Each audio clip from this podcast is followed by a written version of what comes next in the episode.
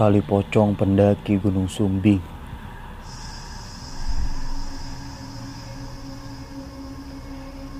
Desa Garung digegerkan dengan kabar yang menghebohkan.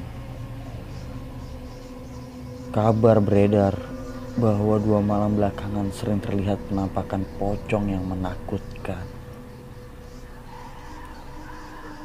Bukan hanya satu dua, melainkan banyak sekali saksi mata yang mengaku melihat pocong menakutkan tersebut.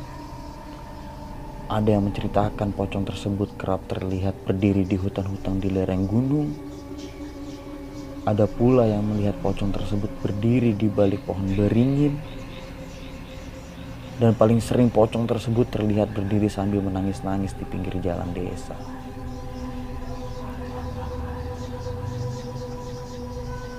Akhirnya, karena begitu resah dengan adanya gangguan tersebut, masyarakat desa Garu memutuskan untuk mencari tahu apa penyebab tiba-tiba desa mereka dihantui oleh pocong yang menakutkan itu.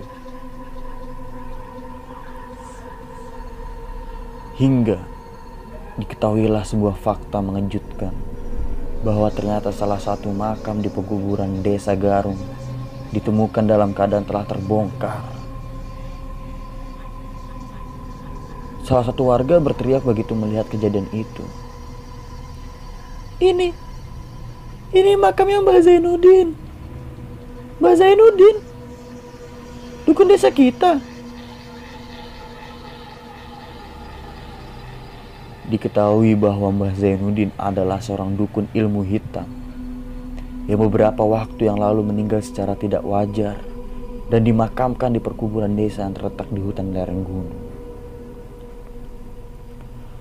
Mengetahui bahwa makam Mbah Zainuddin terbongkar menimbulkan perdebatan di tengah masyarakat. Pasti, pasti ini karena tali pocongnya diambil. Teriak salah satu warga. Betul, betul. Mungkin itu karena tali pocongnya telah diambil. Masyarakat desa Garung sepakat dengan pendapat itu. Memang, masyarakat Garung yang hidup di wilayah terpencil di lereng Gunung Sumbing ini masih percaya dengan hal-hal supernatural. Wajar saja, saat terjadi kejadian aneh di desa mereka, mereka pasti mengaitkannya dengan hal-hal mistik. Siapa? Siapa pelakunya? Iya, siapa? Betul, ini semua gara-gara dia Mbak Zainuddin jadi potong gentayangan. Betul. Dan diputuskanlah ramai-ramai untuk mencari tahu siapa pelaku pencarian tali pocong Mbah Zainuddin.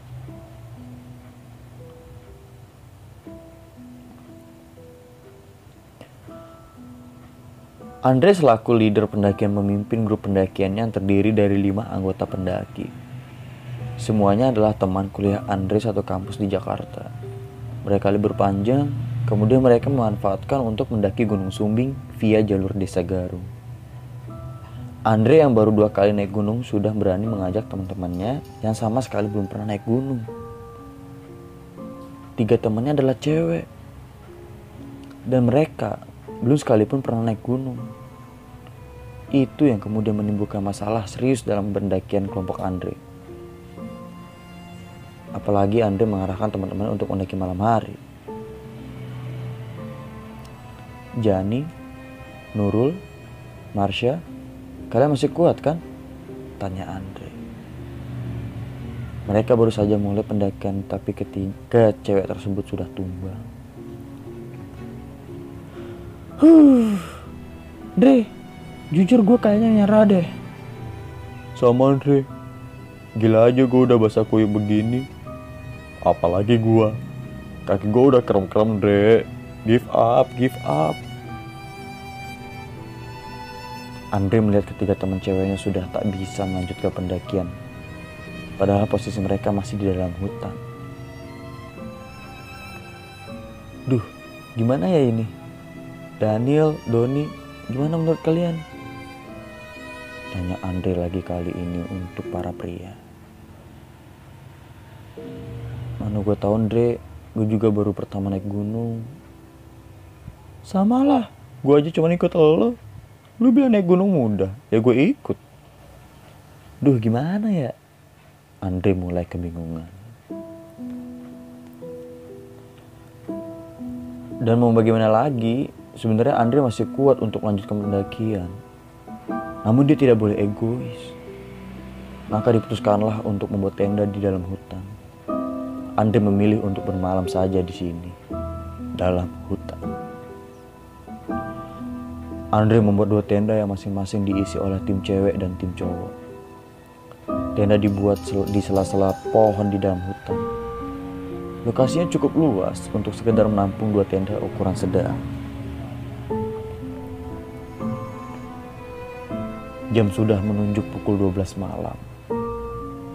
Memilih untuk mendaki malam, apalagi membawa tiga cewek adalah kesalahan besar, pikir Andre. Apalagi tumben-tumbennya selama pendakian tim mereka hanya sendirian. Tidak ada tim pendaki lain yang naik. Benar-benar hari yang sial.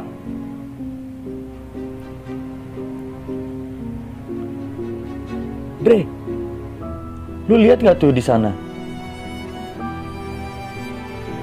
Lihat apaan sih nih? Udah mendingan kita tidur aja. Besok pagi biar bisa jalan lagi. Gue serius, Dre. Kayaknya gue lihat ada pendaki berdiri di sana. Oh, mungkin itu tim lain nih. Kok baru kelihatan sekarang ya? Heran. Padahal udah jam 12 malam. Tapi gue aneh aja. Aneh loh. Emangnya ada pendaki yang pendaki, pakaiannya tuh serba putih ya? Putih? Hah? Mana ada, Nil? Iya juga sih, Andre. Udah deh, kalian berdua lihat aja sendiri deh. Andre dan Doni terpaksa memenuhi permintaan Daniel untuk melihat. Nah loh, bener juga loh Nil. Aneh banget. Kalau itu pendaki. Dah, senterin, senterin. Mereka akhirnya mengarahkan senter ke arah sosok putih tersebut. Dan... Astaga! Sosok berbalut putih. Kaki bawahnya terikat. Tangannya terikat. Tapi kepala tidak terikat. Tampaklah mukanya. Dua bola mata keluar dari tampaknya. Mulut berbelatung. Dan kulit wajah buras seperti campuran tanah dan belatung. Pocong! Nil, Nil, tutup tendanya. Ini gue mau tutup. Buruan, Nil. Ditutuplah pintu tenda dan ber mereka bertiga, Andre, Daniel, dan Doni masuk ke dalam sleeping bag dalam ketakutan. Sementara itu, di tenda sebelah, tenda tim cewek mulailah kecurigaan. Eh, mereka pada kenapa sih? Kok berisik tadi?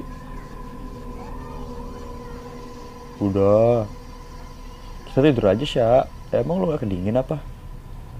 Dingin lah. Gue curiga aja. Jangan-jangan kita dikerjain. Andre kan anaknya jahil. Ya. Gue nitip aja deh. Serah lu deh, Sya.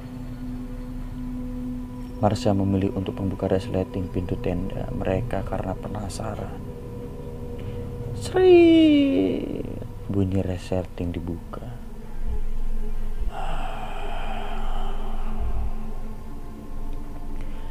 Tepat di depan muka Marsha, wajah pocong menakutkan berupa-rupa berhadap-hadapan dengan wajah Marsha. Po, po, po. Marsha serasa nyawanya sudah di ujung ubun-ubun. Belum kelar Marsha dengan kegagapannya karena saking ketakutan. Tiba-tiba keluar suara asli dari pocong itu. Tali pocong saya mana?